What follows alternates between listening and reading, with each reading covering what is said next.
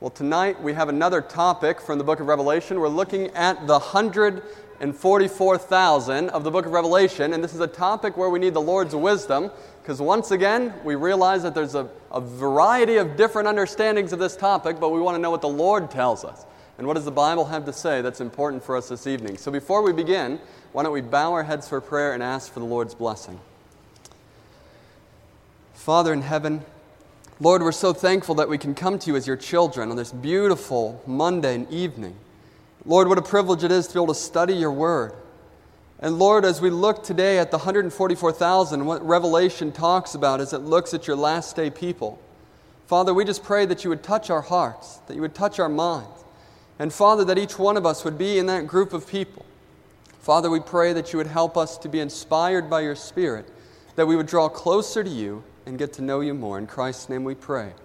Amen.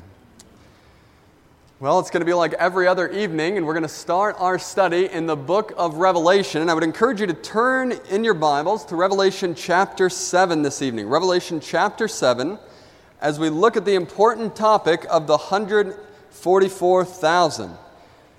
Now, 144,000, many people have different questions surrounding this, but what's interesting about the 144,000 is that these are the people that we see who are saved when they're living at the end of time. When Jesus comes back, these are the people who are ready to meet him. Now, if there's one group I want to know more about, it would be those people who are ready to meet Jesus, right? And this is what the Bible talks about in Revelation chapter 7, and we're going to be looking at the 144,000. Now, we're going to be looking at this like we have at many of our other studies, trying to understand what are the characteristics of these people. What is it that the Bible is really telling us through the symbolic language that draws us closer to Jesus? And we're going to start by doing that by looking at Revelation chapter 7 and verse 1. Now, Revelation chapter 7 and verse 1, we've looked at already in part in our study of the mark of the beast and the seal of God, but we're going to pick it up again tonight looking at the 144,000. Notice what it says. After these things, I saw four angels standing at the four corners of the earth, holding the four winds of the earth that the wind should not blow on the earth or the sea or on any tree. Then I saw another angel ascending from the east, having the seal of the living God. And he cried with a loud voice to the four angels to whom it was granted to harm the earth and the sea, saying, Do not harm the earth, the sea, or the trees, till the servants of God are sealed in their what? Now, this is what we've, we've looked at this passage of Scripture already, and we realize that there's a sealing taking place, right? Now, can you have both the seal of God and the mark of the beast? Is that possible? No, we realize it's one or the other, right? You either have the mark of the beast or you have the seal of God. And so, as we're looking at these people, these are the people who have the seal of God. Now, we realize that the mark of the beast and the seal of God take place in the last days, right? Right before Jesus comes, and we looked more specifically in the meeting on the mark of the beast, that no one has the mark of the beast today, right? Until it's forced by legislation, we realize that no one can have it. And it's the same thing with the seal of God. Sure, the Holy Spirit seals our hearts, right? But we realize that the sealing that Revelation chapter 7 is talking about is one that takes place in the last days. And notice who it is who has this seal. It says, And I heard the number of those who were sealed 144,000 of all the tribes of the children of who? Children of Israel were sealed. Now, this is interesting we see that there's symbolic language being used describing the last days, right? In describing the last days and the destruction coming upon the earth, the Bible describes it as winds that are getting ready to mow down the trees and the seas and the people of God, right? And there's four angels at the four corners of the earth holding back the winds of strife. And as they're holding back the winds of strife, God says, Don't let anything bad happen to them till they're sealed. And how many people does the Bible say that are sealed in the last days? It says there's 144,000. Now, we're going to look at tonight is that a literal number? Is it a symbolic number? What is the Bible talking about there? But also, it gives us another characteristic, and it says of the 144,000 that they were of the tribes of the children of who? Of Israel. Now, I want to ask you a question. When the Bible writer is describing the last days, the people who are alive when Jesus comes and are ready to meet him, and it says that they're from the tribes of Israel, does that mean that it's only people who are Israelites by nationality are going to be saved? Is that what the Bible is saying? Is that consistent with the rest of Scripture? Well, tonight we're going to be looking at it that it is not consistent with the rest of Scripture. But what is the Bible talking about? Notice as it continues on, this one is not on the screen, but notice what Revelation chapter 7 and verse 5 says. It says that there's 144,000 of all the tribes of the children of Israel. And then it goes through verse 5 through 8, and it starts naming the 12 tribes of Israel. Notice the first one. It says, Of the tribe of Judah, how many? 12,000. I want to ask you, how many tribes are there? There's 12, right? 12 times 12 is how many? 144, and then you realize that there's 12,000. So, what the Bible is saying is that there's going to be 12,000 from each tribe of Israel that's going to be sealed and ready for Jesus to come. Well, does the Bible tell us anything more about Israel that would help us understand this topic today? You know, there's a lot of people when they look at Bible prophecy that they think that the literal nation of Israel has a large involvement in last day Bible prophecy. Now, we're going to look at that. Is that what the Bible says? Is that what the Bible says is consistent throughout Scripture? That it's only the Israelites going to be saved? Many people are looking for the rebuilding of the temple to take place in Jerusalem. They're looking for the Antichrist to come over in the Middle East. But is that what the Bible is talking about when it's mentioning Israel? Now, we have to remember when the Bible talks about Israel, we, we know a lot about them through the Old Testament, right? We've read the books of Genesis, we've read the books of Exodus, where the Israelites come up out of Egypt and they're, they're there as God's people wandering through the wilderness. But the question is what does the idea of the, the 144,000 being Israelites, how does that help us to understand who is saved in the last days? Well, what we're going to look at tonight is who is Israel and is there an application? Is it only literal Israel that will be saved? Notice this passage of Scripture. How many of you have ever wondered where the idea of Israel comes from? I don't know if you're anything like me, I didn't know where it started in the Bible. But notice we're going to find something here, and this helps us to understand this, the wrestling of God with Israel. I'm sorry, I advanced one slide too quickly. Before we get to that slide, go with me to Genesis chapter 32. Genesis chapter 32. Before we get there, we want the background of knowing who is Israel and where did the idea of the Israelites come from? Where did this name originate? Genesis chapter 32, verse 28. Genesis chapter 32. Now, many of you are familiar with this story, and you've read it before many times in your Bibles. And Genesis chapter 32, verse 22 begins the story that we know of Jacob wrestling with the angel. We're familiar with that story, right? Jacob wrestling with the angel, and we realize as Jacob is arrested by an angel in the middle of the night, he doesn't know who he is, and he starts to wrestle there. And after the fight is over, God tells him something. Notice what verse 28 says. It says, And he says, Your, your name shall no longer be called what? Jacob, but Israel. For you have struggled with God and with men and have prevailed. Now, this is interesting. Why is it that after the wrestle that Jacob has with God, that God gives him a different name? Have you ever wondered about that? You know, why does God just rename someone after a fight? Well, what is the name so important, or why is the name so important in Scripture? Well, you realize that the word for name is the exact same word for reputation or character in the Bible. So when God is renaming Jacob, you see, Jacob had wrestled with God. And before that time, you know, he had lied to his family, right? He was running as a fugitive, running away from his brother, and he had fallen away from God, per se. But now he comes to the point where he's wrestling with God, and by the grace of God, he was able to overcome and to prevail. And God says, No longer am I going to allow your name to be what it was before, but I'm going to name you Israel, which is the idea of one who prevails with God. Now, how many of you would rather have a name, one who prevails with God, than a name that means supplanter or deceiver? I think that'd be a pretty good name change, right? And so we realize that the name of Israel starts by God giving it to how many people? One person. Okay, we just need to keep this in mind as we get through our study. So God gives the name Israel to one person, and Israel or Jacob has how many sons? Well, he has 12 sons, right? And the 12 sons of Jacob or Israel become the 12 tribes of Israel. Okay, we're just, we're just building a foundation here, trying to figure out what the Bible is talking about. So the name Israel is given to one person. That person has 12 sons, and the 12 sons become the nation of Israel. Now, we're going to realize this as we read Exodus chapter 4. This is a verse that was up on the screen earlier. That God not only includes Jacob, or now Israel, as Israel, but he, it broadens this to all of his descendants. Notice what he said. This is where Moses goes to Egypt to free the Israelites from their bondage. And notice what he says. God is speaking here, and he says, Then you shall say to Pharaoh, Thus says the Lord, Israel is my what? My son and my firstborn. So I say to you, let my son go that he may serve me. Now I want to ask you a question. Was the literal Jacob or Israel in bondage in Egypt at that time? No, he was far dead, right? We realize it was just his sons. The 12 sons and have now become the 12 tribes of Israel, and they're in bondage in Egypt.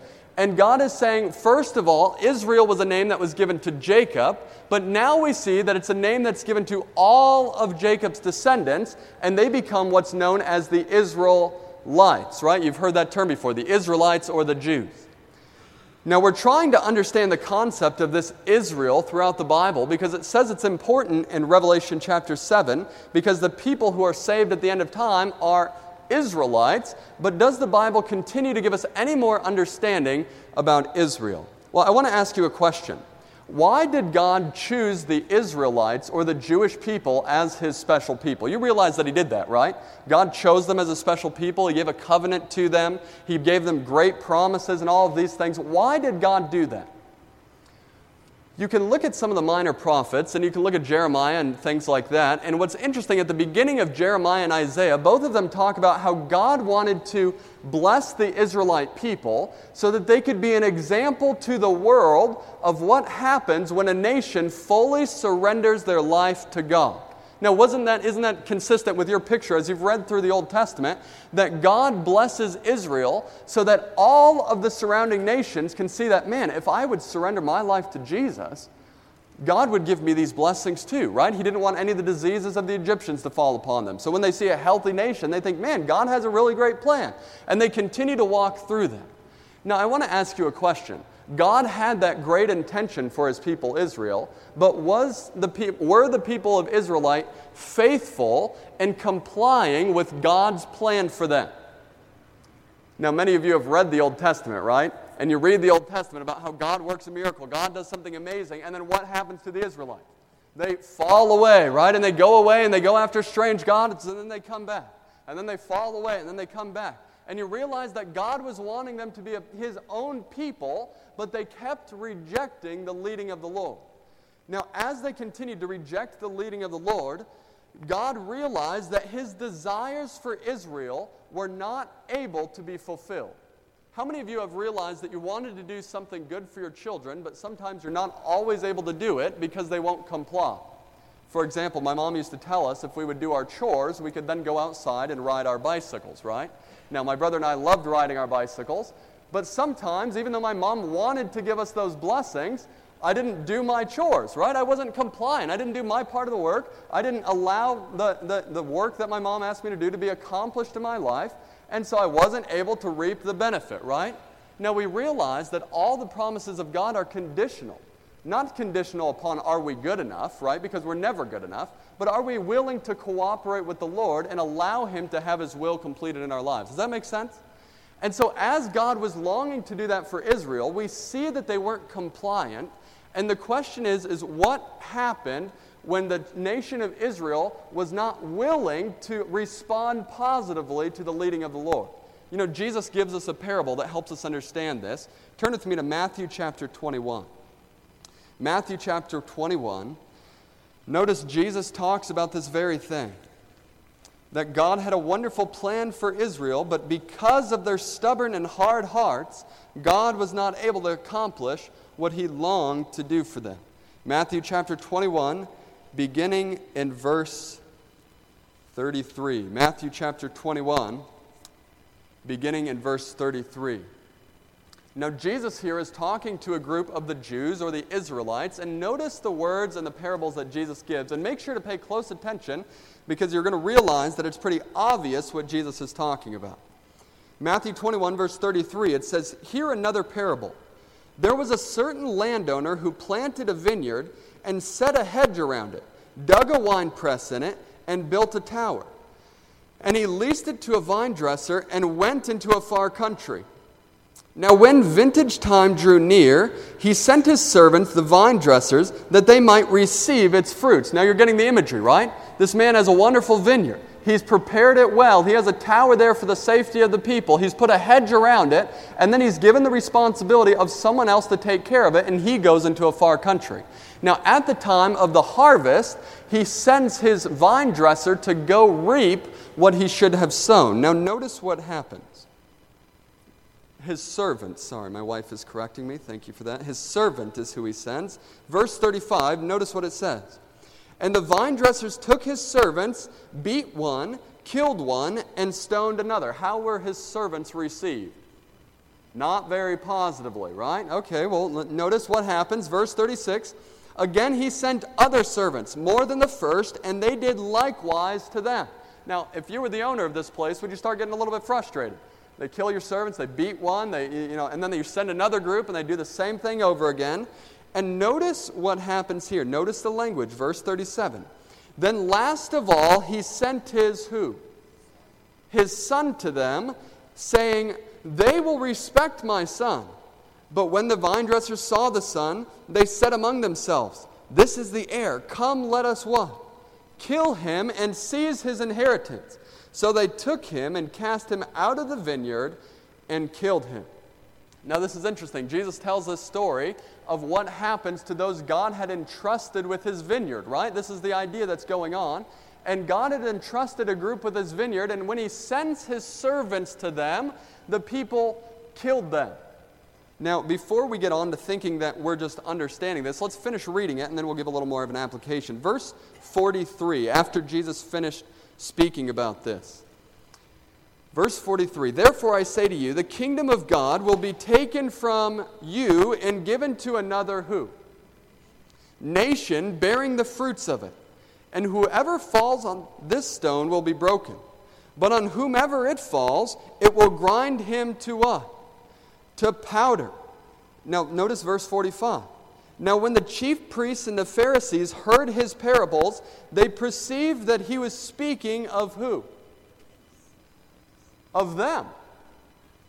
Who is Jesus talking about in this story? You see, Jesus is standing before the Jewish nation and the leaders there, and he starts telling this parable about, you know, God has a vineyard and he went off to a far country. Now, isn't that what happened? God created, and we realize he didn't leave us when he went off to heaven, but he went off to a far country and while God was there, he entrusted a group of people to take care of his land. Now, isn't this what the children of Israel were supposed to do? They were supposed to be God's chosen people on the earth. But when God sent his messengers or his servants, I want to ask you, who were God's servants that he was sending? His prophets? I mean, can you think of in the story when God sent the servants or the vine dresser sent his servants, what did they do to him? They killed them, they beat him, all those things. Did they do that to God's prophets when he sent him? Do you remember where Jeremiah ended up for a little while? He was in a pit. You remember that other prophets were killed. All these things, you know, God is trying to communicate with his people, but they want nothing to do with it. Well, did God stop when they first rejected his prophets? No, he sent another group, right? And he sent more, and he sent more, and he's trying to do all that he can. But finally, it comes to the point where they won't listen to him, and God says, You know what I'm going to do? I know how I can reach my people. I'll send my son. Well, God sends his son to this earth, and I want to ask you a question. Did the Jewish nation accept Jesus or reject Jesus? It's pretty clear, right?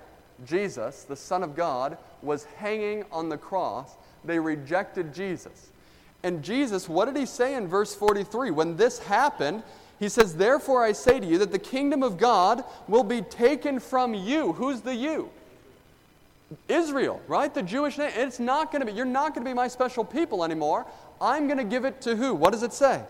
I will be giving it to another nation who's bearing the fruits of it. All right, are we understanding the, the, the progress that we've seen here? God gives the name Israel to one man.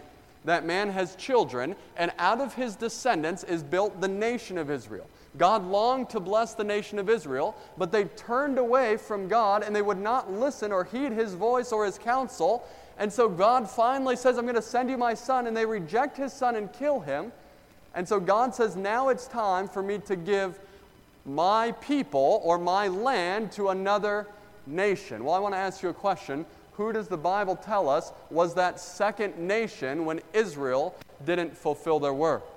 Notice what the Bible says here as we continue on, looking what does the Bible tell us about who this second nation is. Now, Matthew chapter 2, this is where we're going, and we're not skipping something, but we're just trying to have a parallel structure here in understanding the topic. First, it was given to one person, and that person's descendants then became heirs of, of God's promises or God's people. And we're going to notice in the second nation that God is now entrusted as his people, there's a similar flow. First, God gives his promise of that one person being Israel, and then the descendants of that person become the new Israel. And notice what the Bible has to say about this. Now, Matthew chapter 2, speaking about Jesus, remember that Jesus was born in the time where Herod was expecting a new king to come. And so Herod made a decree that how many people were be, to be killed? Everyone under the age of what? Two years old. Well, Jesus was born during this time, and so an angel comes and tells Joseph to flee to what country? Egypt. Now, notice what's interesting. In commenting on that passage and that story, notice what happens. Matthew chapter 2, verse 15.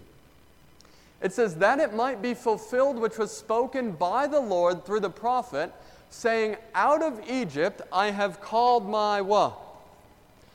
Out of Egypt I have called my son. Now, this is an interesting language, right? If, if he was just saying, Well, out of Egypt I've called my son, that would be, that would be the only passage we need to understand it.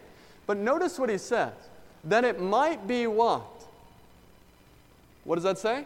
That it might be fulfilled, which was spoken by the Lord through the prophet. Now, this is interesting. Have you ever stopped to look at this before?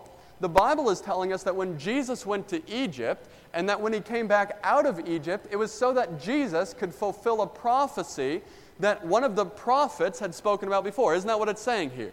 Now, what is that prophecy that the Bible gives us to understand what's happening here?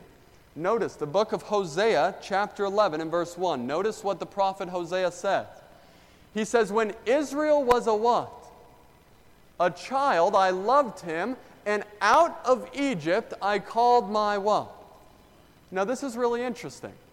The Bible in Matthew chapter 2 tells us that Jesus was called out of Egypt as a fulfillment of a prophecy. And that prophecy was that this one given here in Hosea chapter 11 and verse 1, and that's that God would call who out of Egypt? Israel, his child. Now, is this before or after the Exodus? About 2,000 years after the physical Israelite Exodus. And here the Bible is telling us that there was going to be someone being called out of Israel, and that person would be called Israel, and that person was God's son. Well, Matthew chapter 2, in lining these verses up, we realize that that person was talk, who was spoken of was who? Jesus. Now, this is very interesting. The Bible tells us that Israel was first a name given to one person that one person had sons and then they became part of God's chosen people. But that nation rejected God, right? And God said, I'm taking away the privileges of being called Israel from you and giving it to another nation. Now, when the Bible is speaking about the other Israel or the other nation who is to come, or the person receiving the promises of God, it tells us that now there's not only one Israel who is given the name, but there's another person by the name of Jesus who is given the name Israel, which is God's chosen people and his son. Now, we're going to walk through this and understand what is this significant about in our understanding. Remember, we're still trying to understand uh, Revelation chapter 7 and verse 4, understanding what does Israel have to do in God's plan of salvation. What's interesting is that we find in the Bible that Jesus now becomes the new person of God. Would you agree with that? I mean, that's very clear in Scripture. Jesus was the Messiah. Jesus was the one, the lamb slain from the foundation of the world. He was where the promises of God were centered, which is what the old nation of Israel had. Old nation of Israel has now passed off the scene, and God is building a new Israel, but this time we're going to realize it's a, spit of spiritual Israel that's not just built in one location in Jerusalem, but it extends further than that. God tells us that just like the name Israel was given to Jacob, now the name Israel is given to Jesus. And now, if we're following the same pattern of the Old Testament, then all of the descendants of Jesus should become part of this new Israel. Wouldn't that be right? Jacob's descendants were the part of the 12 tribes of Israel, and now Jesus' descendants are supposed to be the body or the tribes of Israel. Is this making sense? Notice what this passage of Scripture says. It says, Galatians chapter 3, verse 28 and 29. It says, If you are Christ, then you are whose seed? Abraham's seed. Now, did you ever hear the Jews boasting about the fact that they were of Abraham? John chapter 8. We'll look at that in a little bit. But we realize that they boast about Abraham. Why are they boasting about being part of Abraham's seed? Well, that means they're part of the covenant people or they're part of Israel. And God tells us something here. He says, If you are of Christ, then you are of whose seed? Abraham's seed. In other words, if you're of Christ, you are now part of Israel, not literal Israel sent over in Jerusalem, but now part of spiritual Israel, and heirs according to the promise. You see, the very interesting thing about Bible prophecy and Bible history is that many people are looking to literal Israel to be a fulfillment of God's last day people. But it's very clear that God doesn't coerce someone into following him. Would you agree with that? God doesn't force people to be his people. And after 2,000 years, of the nation of Israel rejecting God, God says, Fine, go ahead, go your own way. I'm not going to cause you to do all the things that I want you to do. I'm not going to make you reap all the blessings that you have to reap, but simply I'm going to choose another nation, and now the head nation is going to be Jesus himself. And Jesus now is the father of Israel, and all of his spiritual descendants become the heirs of the promises. Is that clear from Scripture? Now, the reason why this is important is because it helps us to understand what Revelation is talking about. But notice we're going to walk through a couple more passages that help solidify this point that it's not any longer about the physical, literal nation of Israel, but now it's about the spiritual nation of Israel. And notice what Paul says in Romans chapter 2. Romans chapter 2, verse 28 and 29. It says, He is not a Jew, which is one what? Outwardly. Now, isn't that very interesting? He's not a Jew. Who? Who's not a Jew? Well, one who looks like a Jew. Well, this is interesting. What is God talking about then? He's not a Jew who's one outwardly. Neither is that circumcision which is outward in the flesh. But he is a Jew which is one what? Inwardly, and circumcision that is of the heart. You see, God is no longer concerned about the physical nation of Israel. They've decided to reject God, and God allowed them to do that. But God says, Now I have a new nation, and it's the nation of those who follow Jesus Christ as the new spiritual Israel. It's those who may not be a Jew in outward form. How many of you have ever checked your heritage to see if you're Jewish? Well, I realize that I'm not. Hey, you have. Are, are you? Okay, well, no, he's not. All right. Well, you, you don't get the literal, the literal blessings then. Well, we understand. But what we do realize is that we might today not be part of the Jewish nation, right? And we can be okay to say that. And the reality is, is that we can still be God's people. Isn't that the truth of the gospel? And this is what the Bible is saying. Hey, look, you don't have to be part of literal Israel to be God's last day people. But all you have to do is be one that has the circumcision of the heart. In other words, cutting away the stubbornness of the heart, being reconverted, being born again, having that experience of Jesus living in you. And because Jesus is now our leader and our physical head, we all become part of spiritual Israel. Does this make sense? Notice the transition of the Bible from the literal nation to the spiritual people. And we see this very interesting in Revelation is that it's not so interested in the physical people, but now it's interested in the spiritual nation of Israel.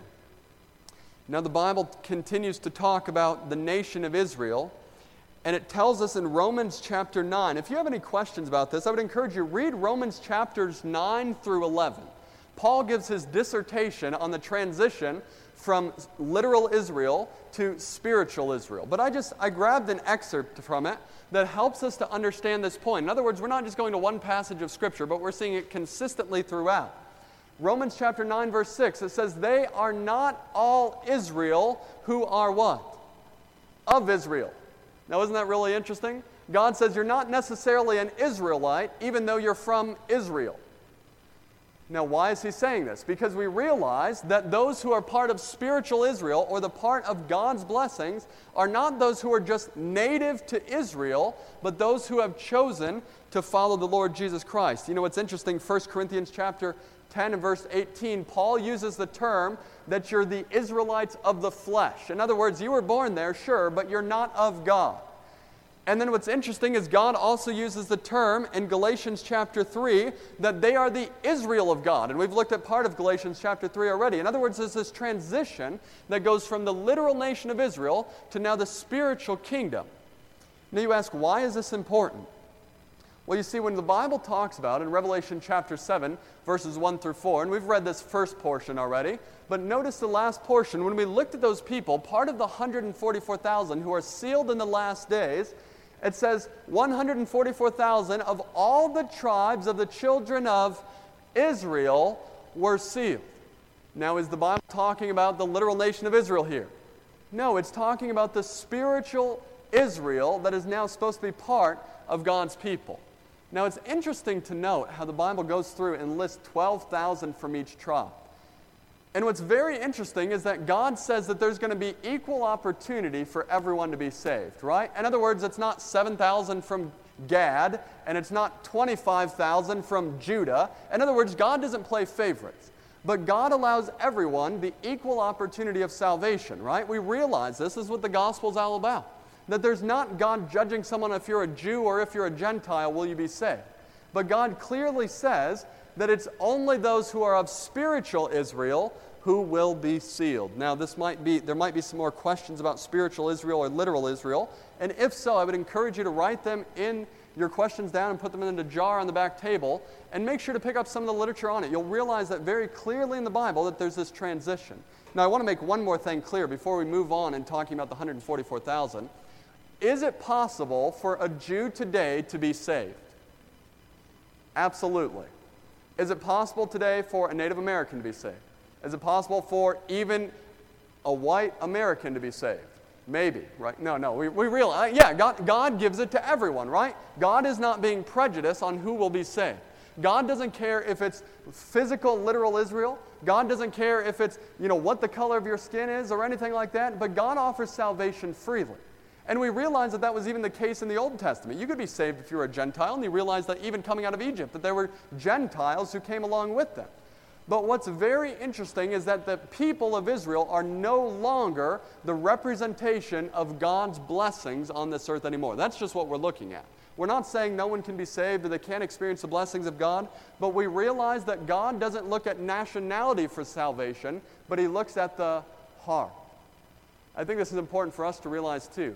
God doesn't care what church we're from, but He looks at the heart. Did you know that? God doesn't care what nation you're from, but He looks at the heart. He doesn't care what your family history is. He doesn't care if you have a line of pastors. He doesn't care if you're the son of a pastor. He doesn't care if you are a pastor. God looks at the heart. And this is what we see very clearly in the transition from literal Israel to spiritual Israel is that God is looking at the heart of the issue just like He always had. And God is looking for a people who He can call His own. Now, Revelation chapter 7 is not the only place where we find the name 144,000 used, but we also find it in Revelation chapter 14, beginning in verse 1. I would encourage you to open your Bibles there. I know it's on the screen, but we'll be looking at it for a little bit. Revelation chapter 14 and verse 1. And what we're going to find out here is that Revelation chapter 14, verses 1 through 5, give us many more details about who these 144,000 are. It helps us to understand some of their characteristics more fully as we realize that it's not just about those who are of literal Israel or a bunch of Hebrews being sealed in the last days, but the Bible talks about there being characteristics that God is looking for in his last day people here on this earth. Revelation chapter 14 verse 1, notice what it says. It says, Then I looked, and behold, a lamb standing on Mount Zion, and with him 144,000 having his father's name written on their foreheads. And I heard a voice from heaven like the voice of many waters, and like the voice of a loud thunder. And I heard the sound of harpists playing their harps. They sang, as it were, a new song before the throne, before the four living creatures and the elders, and no one could learn the song except the 144,000 who were redeemed from the earth. Now, we haven't really learned much about the characteristics of the 144,000 yet, but we realize that God is telling us about the 144,000. But notice these next verse about how God describes who these people are. These are the ones who are not defiled with women, for they are virgins. These are the ones who follow the Lamb whithersoever he goes. These were redeemed from among men, being the first fruits to God and to the Lamb. And in their mouth was found no deceit, for they were without fault before the throne of God. Now, what we want to do this evening is look at a couple of these characteristics and try to understand how is it that God is literally describing his people. I think we've asked this question before in this seminar already. When God is looking at the 144,000, is he saying that they will be people who literally live on top of a mountain and chase a sheep? Is that what's happening? No, right? That's symbolic language. And who is the Lamb, right? Jesus, John chapter 1, Jesus is the Lamb of God which takes away the sins of the world.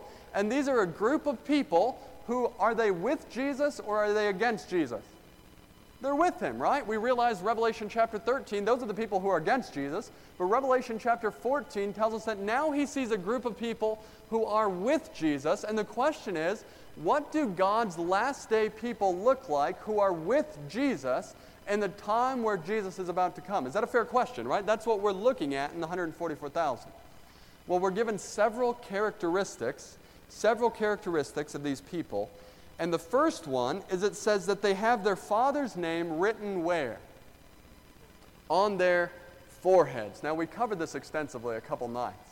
That when God talks about things being on the foreheads, He's not talking about a literal stamp that He just puts on there, right? Is God's last day people just going to be walking around with a stenciled thing that says Elohim or Jesus or something like that on their foreheads? Is that what He's talking about? No, absolutely not.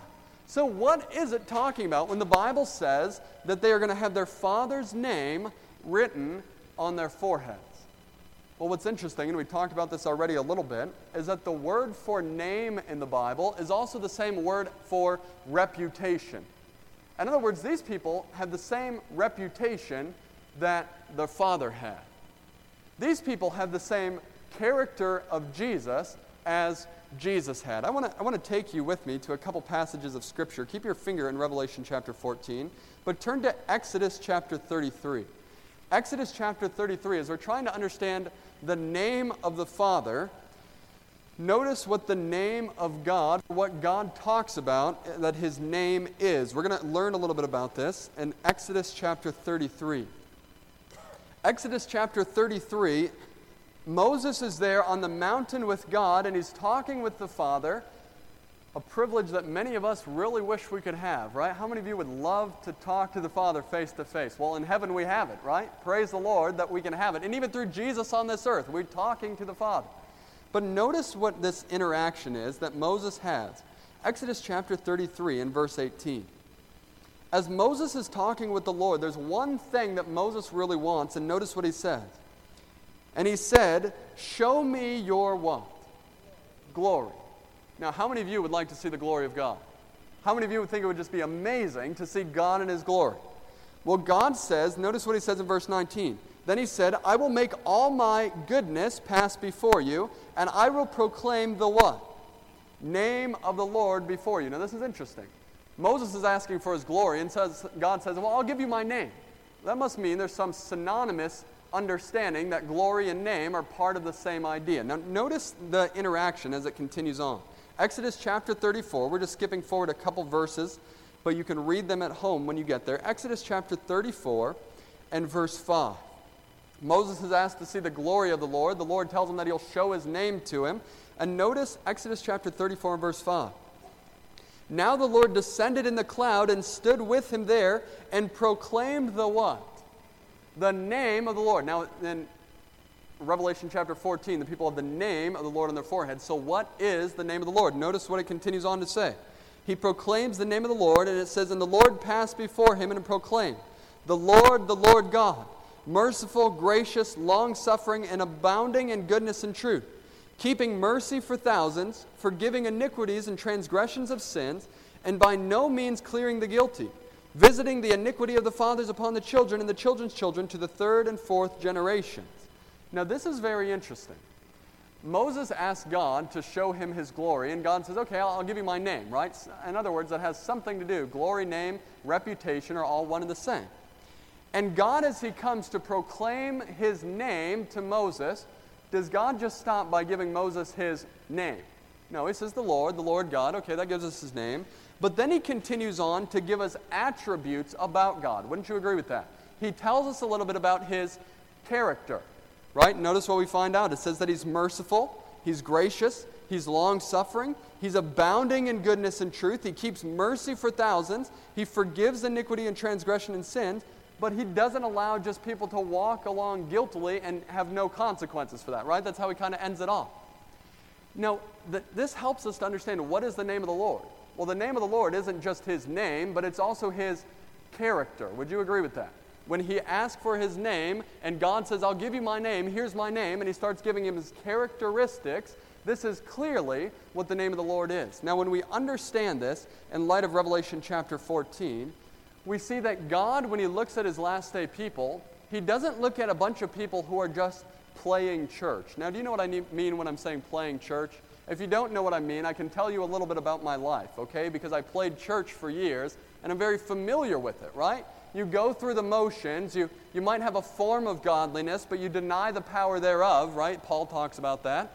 And you realize that you're kind of just doing things because you've been told to do it. And it's about the actions and it's about the, but it's not really a heart issue, right?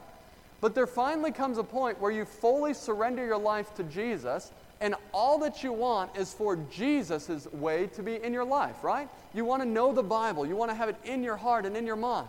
And God says that His last day people will be so much like Him that people in their foreheads, in other words, in their minds, in their thinking, that they're thinking along the same lines as Jesus did. Now, isn't that pretty amazing? To me, that's a promise because I don't have it today. How many of you think that you never err and you never sin? Is anyone like that yet? No, we realize that we're not. But we realize that the Bible, in talking about the last day people, that there's going to be a people who are so close to Jesus that the character of God is in their lives. Now, I don't know about you, but that's exactly what I want in my life. That's why we're here, right? So we see that the Father's name is written on their forehead. Now, why is this so important, especially in light of spiritual Israel? Turn with me to John chapter 8. We're, we're, we will move on past this point, I promise, but I, I think this is very important for us to understand. John chapter 8. John chapter 8 and verse 39. Notice there's many people who claim to have the name of Jesus, but they don't have the character of God, right? Many people walk around professing Christianity, and notice that that's not any different from the time of the Jews. John chapter 8 and verse 39, and notice this transaction here. They answered and said to him, him being Jesus, Abraham is our father. They had the name of God's people or of the leader of God's people in their midst, right? Abraham is our father. But Jesus said to them, If you were Abraham's children, you would do the what? The works of Abraham. In other words, the Jews were walking around boasting in the fact that they were Jewish. Right? I'm Jewish, I'm going to be saved, I have, I have the salvation through my lineage, I know the Father, his name's Abraham, and I'm of that seed, and I'm going to be saved. And Jesus just looks at them and says, You're not of Abraham. If you were of Abraham, the apple doesn't fall far from the tree, and you would be doing the works of Abraham, right? Your life would look like that of Abraham. Now they continue to go on, and Jesus says, I'll tell you who your father is. And do you know who Jesus tells them their father is? Well, he says, Your father is, is Satan, the devil, right? Now, I, am not telling you that today, right? We're, we're not in that. But what this helps us to understand is that how many times do you and I claim to be Christian, or we claim to be of Christ, but we reject the character of God from being placed in our own life? The Bible says God's last day people aren't going to have that experience that they're going to be so clearly aligned with Jesus, their lives are fully surrendered, that because of Jesus' faithfulness, they say, Lord, I love you with all my heart. Anything that you ask me to do, I'll do it. I want to spend time with you. I want to know you. I want to get, right? That's, that's what we do. And God says that when He's looking at His last day people, that this is the characteristic that He sees. Now, notice Revelation chapter 14 gives us another characteristic, and it tells us that these people were redeemed from the earth. I want to ask you a question. What does it mean to redeem something?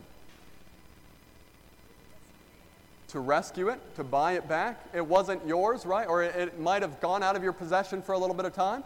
We realize how many of you have ever heard the good old hymn, Redeemed How I Love to Proclaim It? Have you ever heard that song before? Or you have those songs that redeemed by the blood of the Lamb. And you realize that what the Bible is talking about when it says redeemed is at one point you were lost and now you're not, right? You're, you're redeemed, you're saved. And the Bible, in describing God's last day people, this is one that I really like, is God doesn't say that they're people who are already wearing halos. In other words, that they've never messed up. But God says, when He looks at these people who now have the character of God in their foreheads and in their lives, it's lived out in them, He says that these are people who were redeemed from among men. Now, why would you need to redeem them among, from among men? It's because they were once lost. How many of you realize that you've been lost before? How many of you realize that you're so thankful that it's by the blood of Jesus that we can be redeemed? And notice in the book of Revelation, Revelation chapter 1, verse 5, talks about that we're, we're washed through the blood of the Lamb, right? We're redeemed by, not by corruptible seed, but by the very blood of the Son of God. When God looks at the last day people, I don't know if you're anything like me, but I always thought, man, there's no way that I can be ready for Jesus to come. There's no way that I can be ready to meet him in the clouds.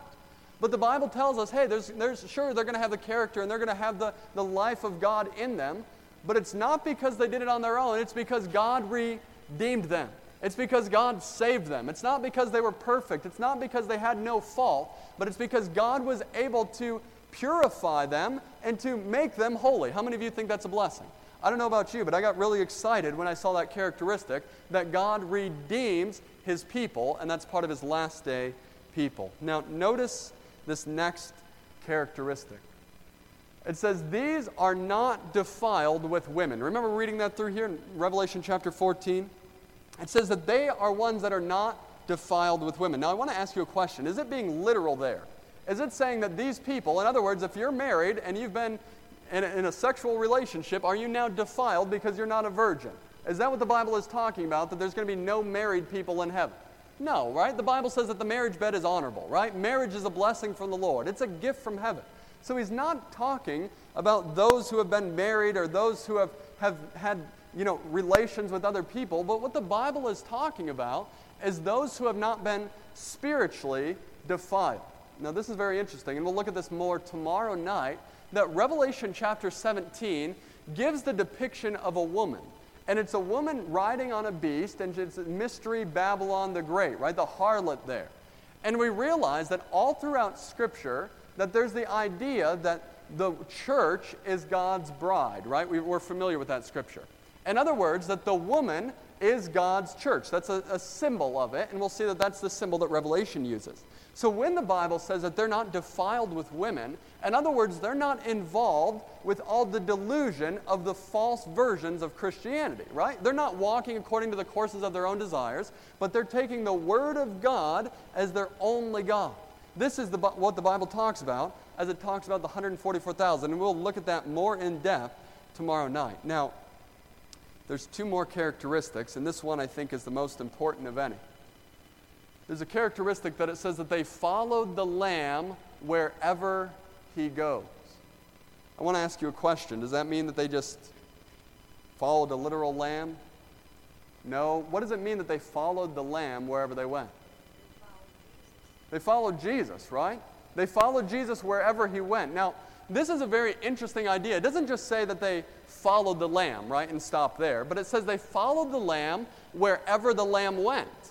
Now, in other words, if they had been following the lamb up to this point, and they got to this point, and they knew that the lamb was leading them, and they got comfortable there, but the lamb started moving off, did they keep going?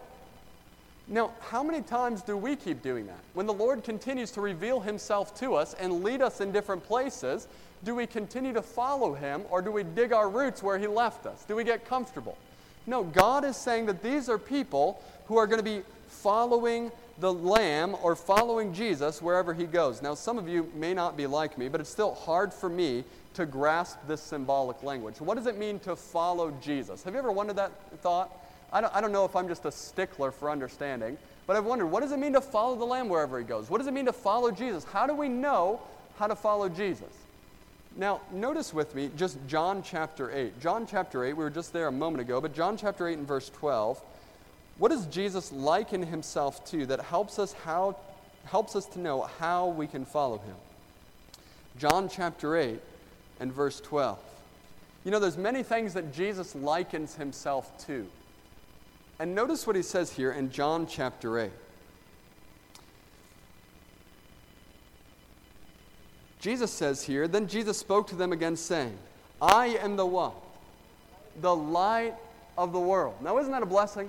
Isn't Jesus been the light of the world in your own heart? He's brought you out of darkness into his marvelous light, and he says, I am the light of the world. He who what?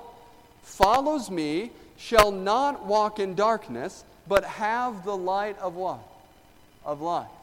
You see, the Bible talks about that Jesus is the light of the world, and that those who follow him will never be in darkness. Now, my next question is what does the Bible say is the light? In other words, if Jesus is the light of the world, how is it that we're following him today? Is he some literal star up there in the sky? Is he the, is he the moon? Is he the. No, we realize that Jesus gives us something that's in our hands now that is our light and our guide. Turn with me to Psalm 119. We just want to understand this. What does it mean to follow Jesus? What does it mean to follow the light? Psalm 119. Psalm, 1, Psalm 119. Psalm 119 and verse 105, the longest psalm and chapter in the Bible. Psalm 119, verse 105. Jesus tells us that He's the light of the world and that when we follow Him, we will never be in darkness. How is it that we can follow Him? What has God given us to be our light today?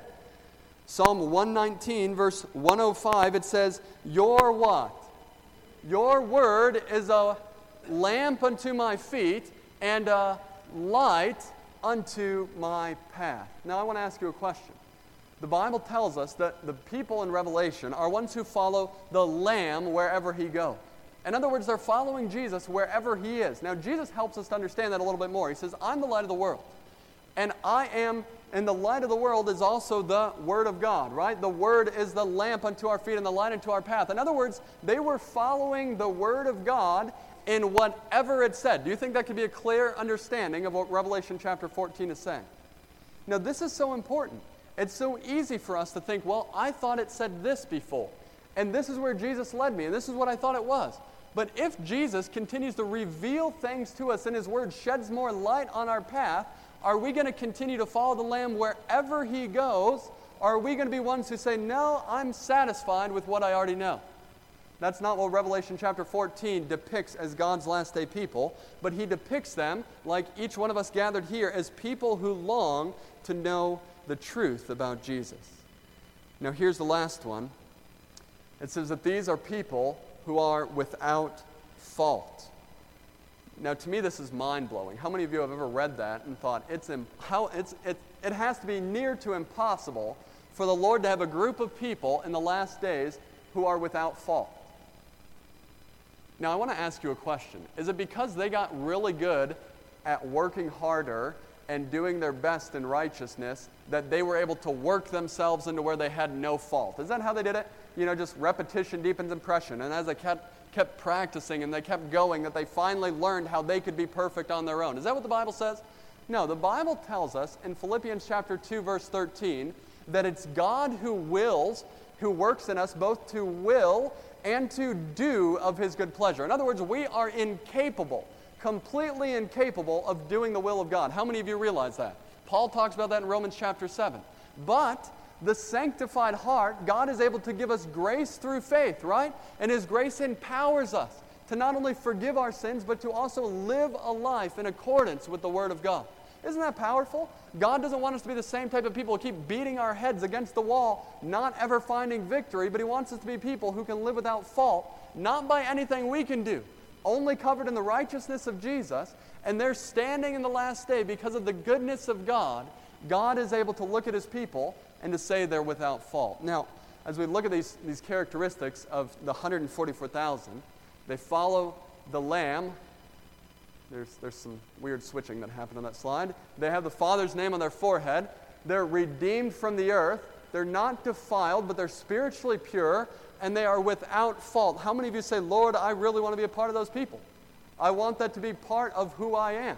I want to be your people who experience the glory of God and have the character of Jesus written in their heart. Now we realize that the 144,000, God is not using symbolic or he's not using literal language to describe these people, right? They're not literally following a lamb. They're not literally standing on Mount Zion.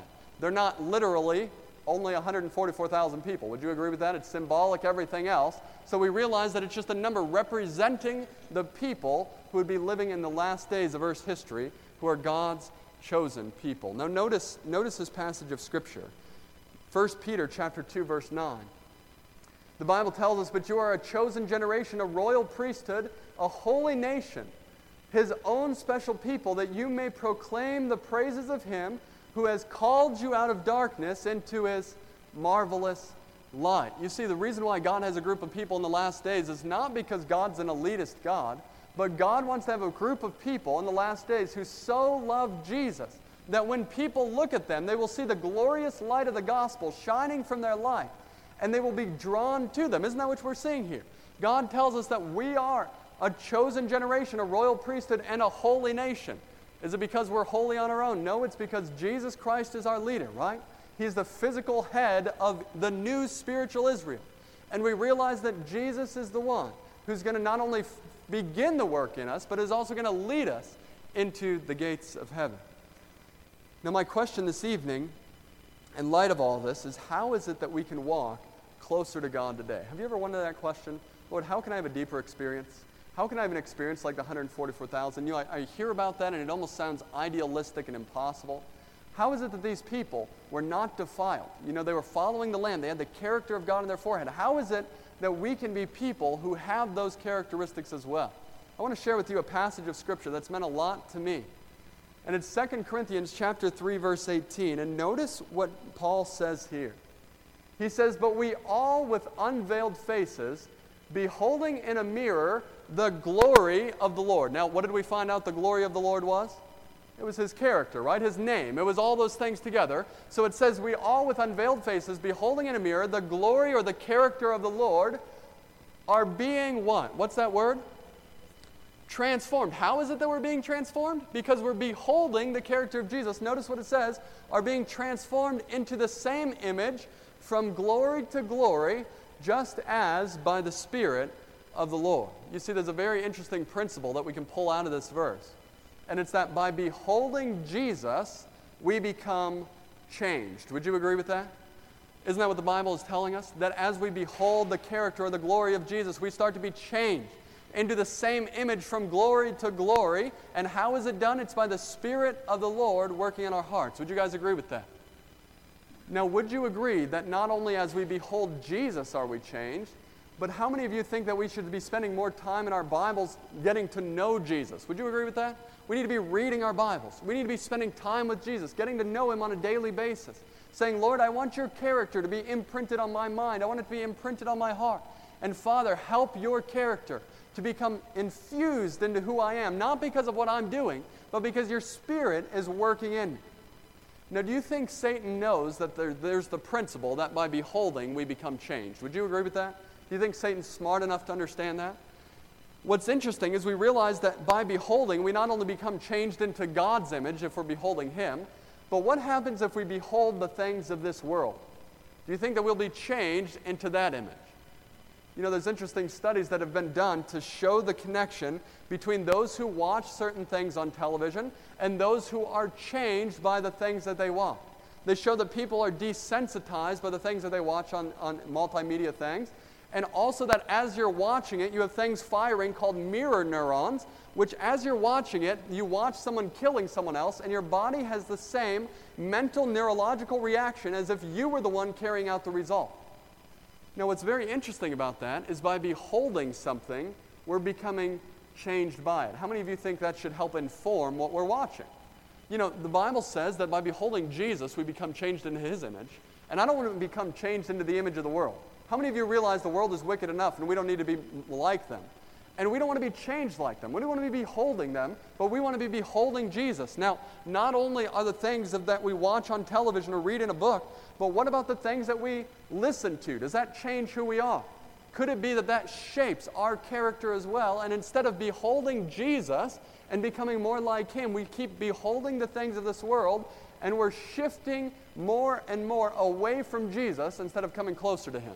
How many of you have ever realized that that's been a reality in your life? You know, the Bible is very clear that we are to be having pure and holy things put in our life. We realize that many of the, much of the music today in, in the secular world is just filled with violence and sin and glorifying those things. And instead of drawing us closer to Jesus, it's pulling us away. And I want to ask you do we want to be the people who are pulled away from Jesus or become more like him? We want to become more like him, right? So we want to make sure that the things that we watch, the things that we listen to, are truly what the Bible says would be beneficial for us. Notice what the Bible says in Philippians chapter 4 verse 8.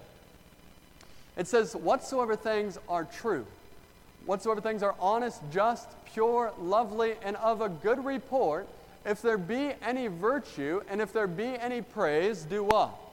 Think on these things.